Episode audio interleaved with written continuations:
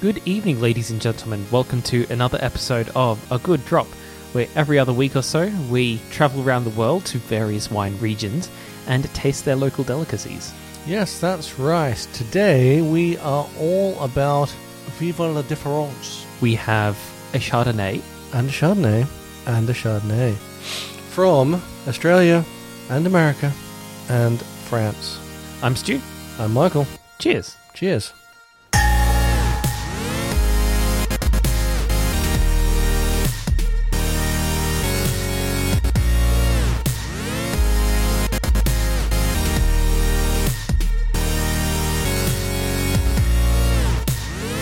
Right, so we are back from the intro, and what we are looking at is three different wines from three different regions, from three different countries. Yeah, three different countries. We have an Australian wine, we have a Californian wine. Sorry, what uh, what state is the uh, Australian one from? Uh, the Australian one is from Western Australia. So we have a Western Australian wine, we have a Californian wine, and we have a Southern French wine.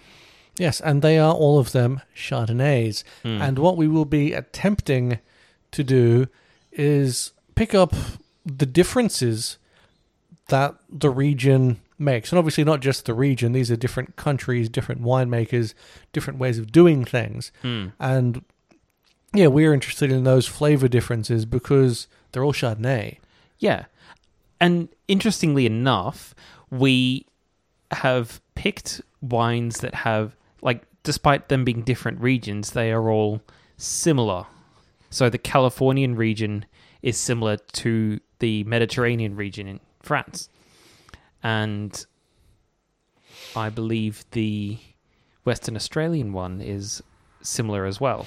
Yes, the uh, Pemberton region where that particular wine was grown is considered to be similar to the Burgundy region in France. Hmm.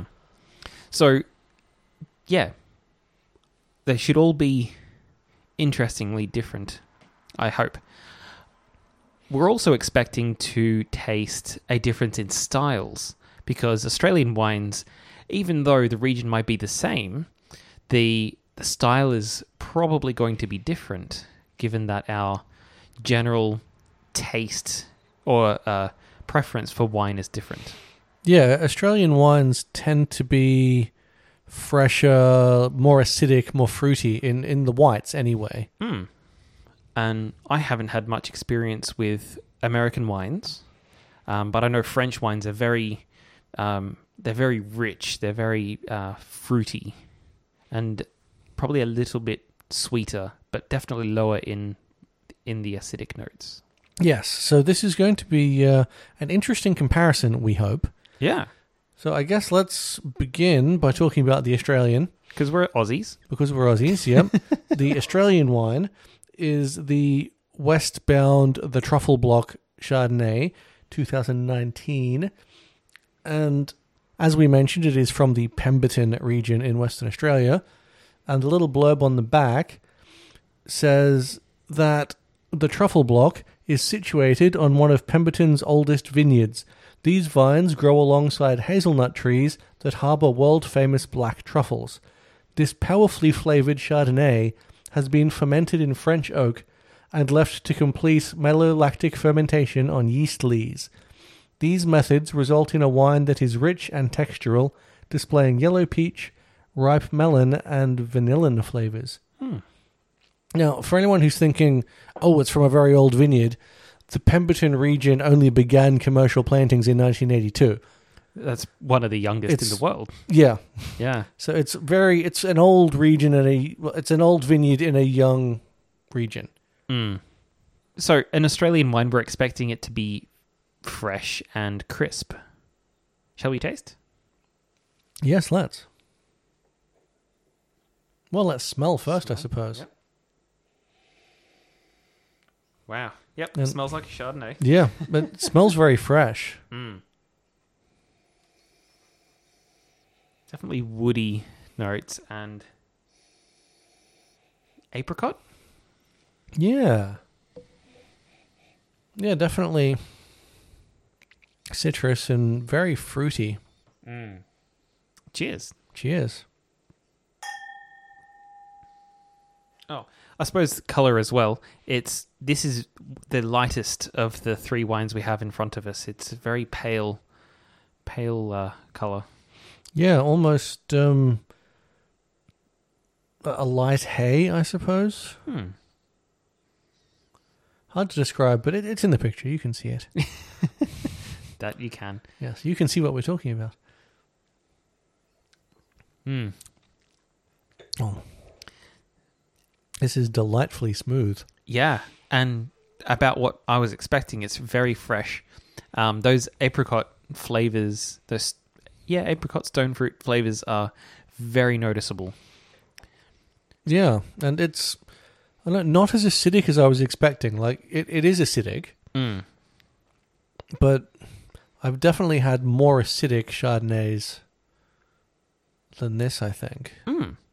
This this is a, a wine that it comes out of your fridge and into your glass. Yeah. When, well, when you're in Australia on a hot day, this would be perfect for that. Well, yes, because it, it is. It's it's light. It's fruity. I get what they were saying on the on the bottle about it being textural. The mouthfeel is very pleasant, Mm. and there is yeah, there's some complexity to the flavor profile there of like little things that I've not quite been able to put my finger on yet. Mm. It's very nice. Um, before we so before we get too carried away with tasting it, we should make sure they put go back in the right order. So we don't Yes, get it very mixed up. important. Just gonna move it And- over so it's easier. Then we move on to the fat bastard. is that the order we had them in? Check the picture. if you're worried, check the picture. I'm pretty sure it is. Yeah, I thought it was too. I was pretty sure the fat bastard was in the middle. Yeah. Yeah, fat bastard was in the middle. Yes. So the the fat bastard is our Californian. That's what happens when you uh, mix up the order of three basically identical wines. uh, yeah, that's the the Fat Bastard California Chardonnay, uh, 2018. Uh, it says remarkably full body, remarkably full bodied on the label. Uh, Fat Bastard Chardonnay hails from Monterey on the central coast of California, where the ample sunshine is tempered by the Pacific Ocean. This Chardonnay is full with a fleshy depth, enriched by a pleasant amount of sweet oak and a rich buttery texture. So, I'm honestly expecting a very similar flavor profile to the Westbound. Like well, it- I mean, it's uh, set pretty much a coastal wine. yeah, it, it. Well, that's that's where California is. Yeah. Well, there's And, plenty uh, of California that isn't on the coast. Well, true, but it's near the coast. I mean, there's plenty of Western Australia that isn't near the coast. Yeah. but it's it's nearish, near-esque. Mm. Either way, let's smell because I think, despite the fact that it should be very, very similar, I'm expecting a lot of differences. Mm. Me too. Wow. And immediately, this the nose is completely different. Like, yes, it's Chardonnay. I'm very definitely smelling Chardonnay. This is somewhat reminiscent of our vodka episode, where you're smelling it and you're going, "Well, yes, it's vodka. Yes, it's Chardonnay, but yeah. there's no fruitiness that I'm getting in this at all." No, it's a lot more woody and nutty. Yeah, It's a very mild nut smell, though. Mild nut aroma. But um, I, I'm not smelling any butter, but that could be on the tongue. Inst- Mm. on, it could be a flavor as opposed to a smell. yes.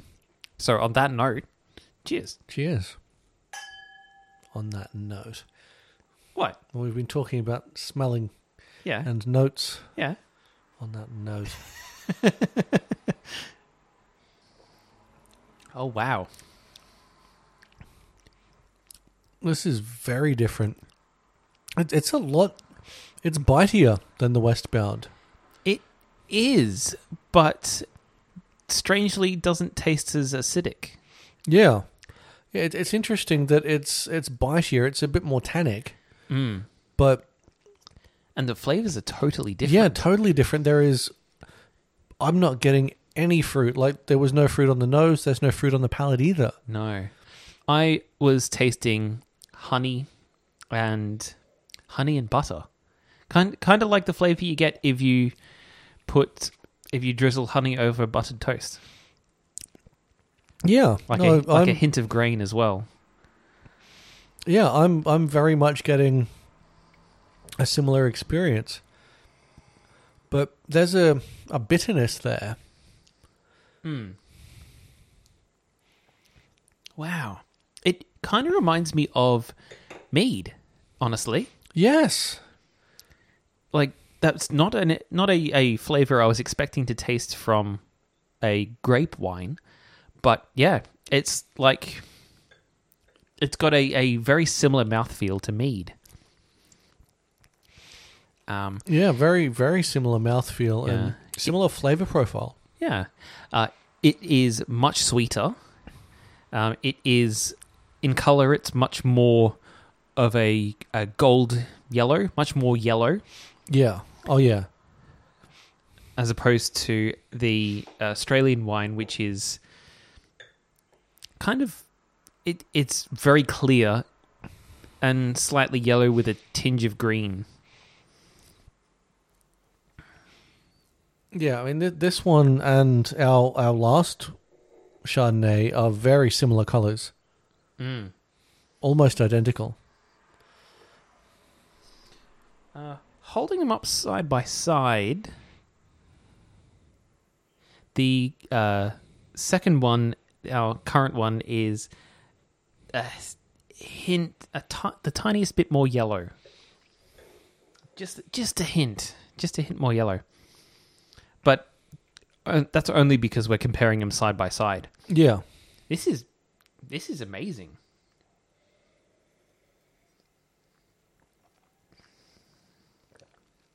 It's definitely very different. Mm. But I, I, I do like it, but it is, uh, I suppose, easier on the uh, wine drinking difficulty scale, if that makes sense. yeah, I, I guess I, I'm going to try not to do any sort of rating on these at the moment because we're making comparison Uh, rather than I'm just comparing it directly to Mm. the last one. yeah. I found the first one very easy to drink. And it is for a different re- for different reasons. Yeah. Uh, And the the bite in the second one just catches me off guard every time. interesting. Like I, I don't expect it to be that bitey, that bitter, that tannic. Versus versus the Australian the west westbound the fat bastard versus the westbound Yeah. which is uh clean and crisp but very acidic Yes. i have to try this first one again just to For the comparison. Yeah. whoa so fruity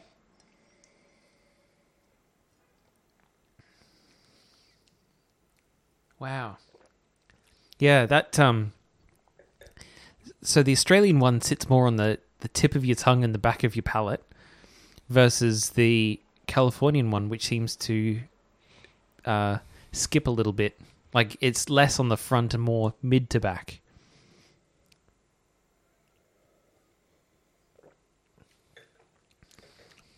Yeah, I Yeah. agree. Mid mid to back. And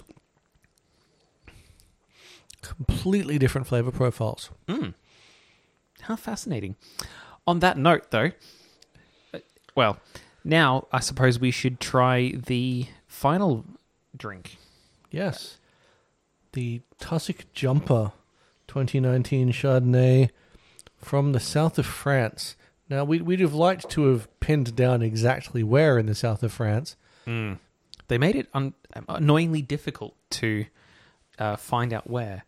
Um, I believe this brand is the Tussock Jumper brand is a kind of a, a collector's a uh, com- like a compilation uh, company. So they collect different wines from different regions and Yeah, sell so- it under the same label. So they'll have a, a Chardonnay from this winery and a Pinot Noir from that winery, and Mm.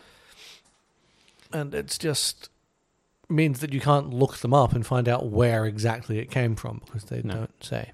No, which is frustrating when you come to this, but Yeah, not since- everyone's trying to dissect. Yeah, because I mean the the south of France contains a lot of wine regions. Does it?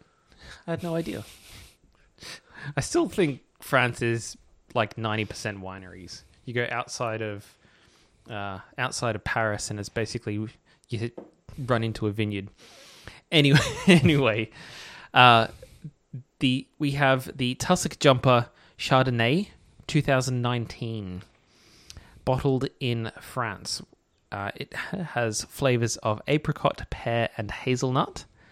Its pairing suggestions include chicken, seafood, and dry sausage.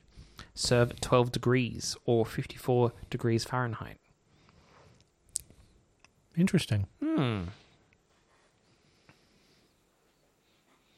Yeah, there's no other there's no other information on the bottle. Um aside from that. So reading the back of the bottle, I'm kind of expecting almost halfway between the two. Yeah, that was my my thought because they're they're, they're describing because they're describing flavors that exist in both. Mm. So there's fruits, yeah, fruits and nuts. Um, pairing, but like pairing with chicken, seafood, and dry sausage, I would expect more uh, fruity, uh, refreshing notes than um, honey and nut notes. Yeah, I'm I'm interested to see. Let's uh, let's smell. Yeah, See what it smells like. here goes nothing. Ooh. It it definitely smells fruitier than the Californian. You know what? I just did a back to back smell with the uh, Australian Westbound, and it smells almost identical. It is a very similar smell, to be sure. Mm. More more nutty though, more hazelnut. I guess. anyway, we should taste Yes, And let's quit- taste. and quit speculating. Cheers. Cheers.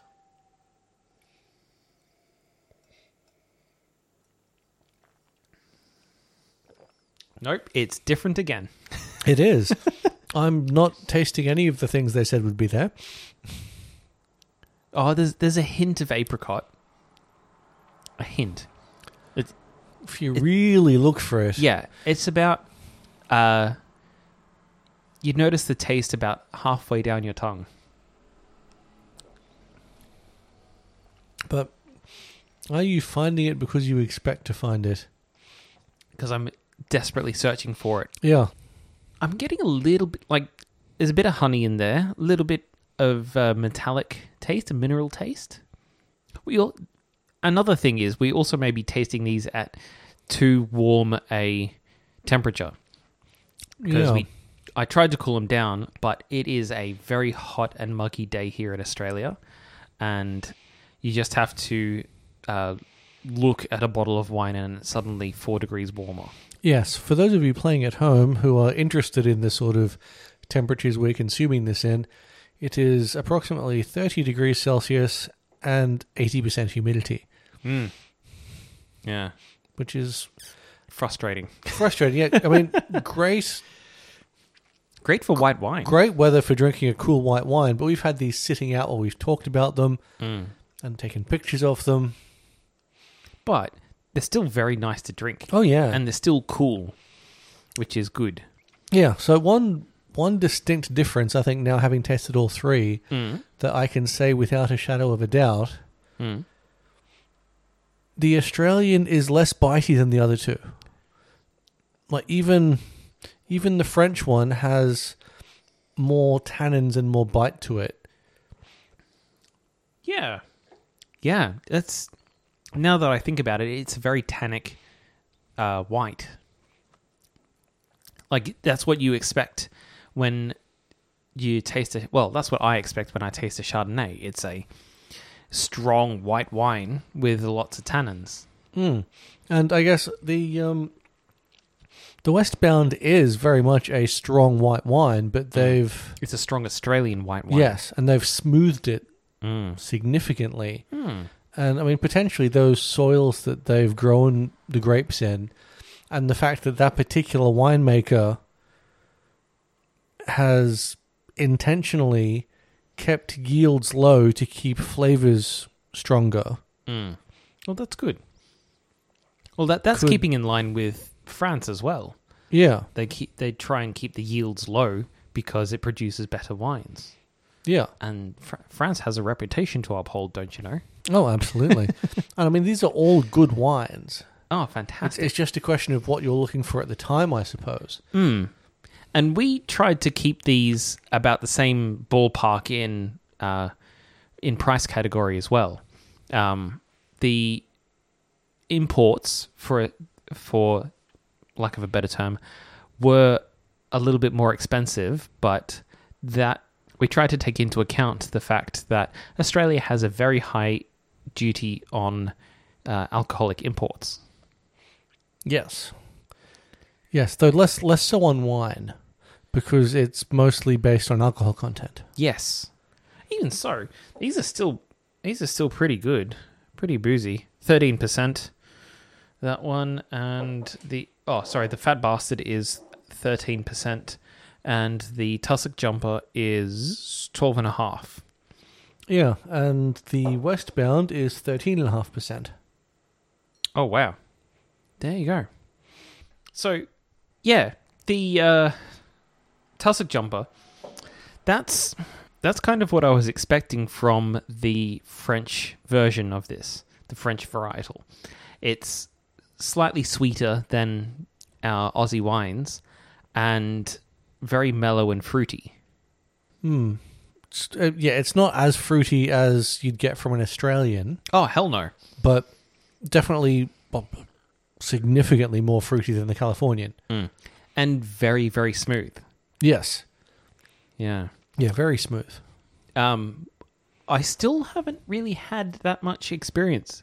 Like this is the the first Californian wine I've ever had, and I'm liking what I'm tasting. It's very nice. Mm, it, it's very different to what we have locally, but very, Yeah. yeah, very pleasant. Yeah, it's, and it's it's fascinating to taste the difference between between each region, even when the uh, the climate is very similar. That's what I was trying to get at. The Yeah. climate. Yeah, and I, I guess because wine is such a complex beast, the climate isn't everything that has to be taken into account. The Mm. climate, the age of the vine, the the type of soil. Mm. Well, even the microclimate where, you know, it this particular slice of California or slice of Australia doesn't frost, whereas the immediate surroundings do. Yeah, and things like is there fresh water flowing nearby?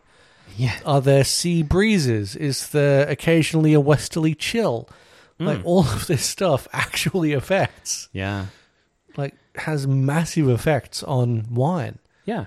And the uh, particular taste buds of the master winemaker. Like what what do they prefer? What does the local economy prefer? Yeah, because well, what we've done is a very broad thing. We could have gone and bought three different wines from Adelaide Hills in South Australia, and they'd probably all be different. Mm, they'd be very, very similar, though. They wouldn't be as different as these. Three oh no, not as different as these. Yeah, but if we were to yeah buy three of the same varietal from the same region. Mm. then what we would be comparing is the age of the vine and the way the winemaker chose to use it. Mm. Which is which I would say is less interesting than tasting wine from completely different regions. Oh, absolutely.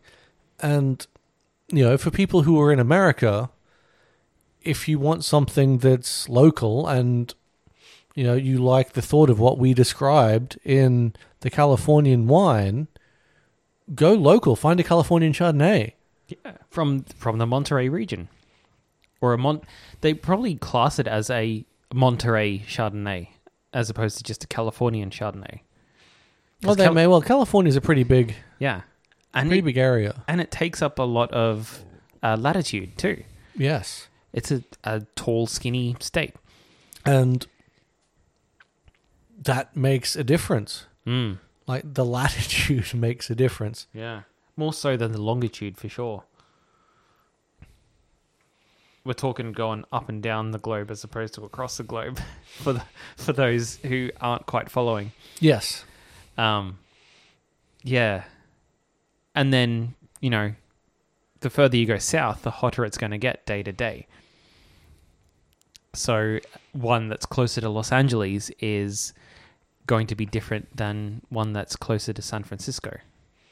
Yeah, exactly. And Western Australia, which is you know, where the Pemberton region is, is an interesting one because it literally takes up one entire side, the whole western side Of of. Australia. Yeah, It's freaking huge. yeah, So you can have two different Western Australian wines from very different latitudes Mm. and at very different temperatures.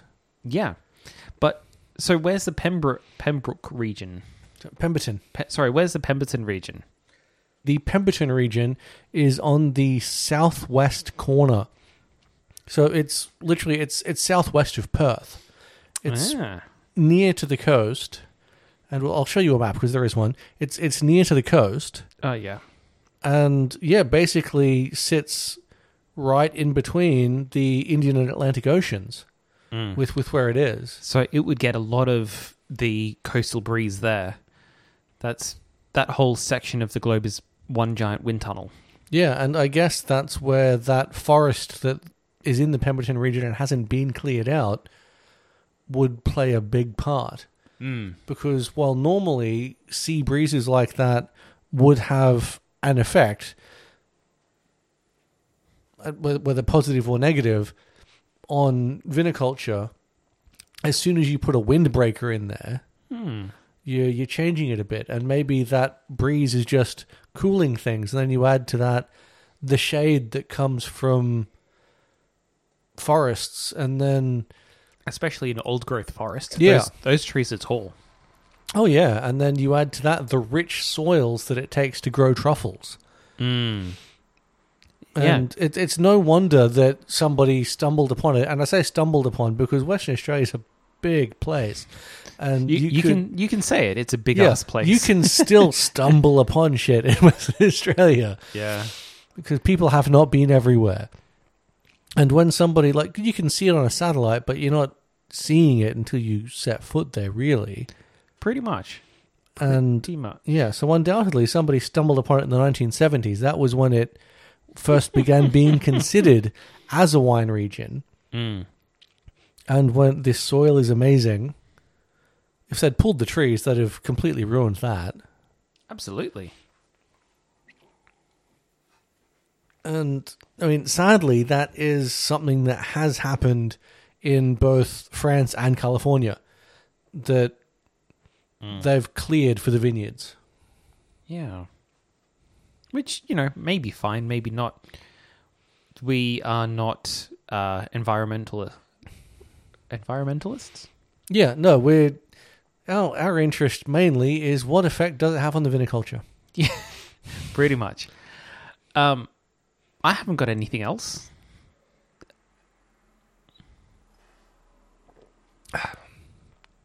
Yeah, no, that's I think all I have to talk about as well. So the next time you're thinking about wine, I guess give a little more thought to where it's from and what that might mean for the flavor profile. Mm.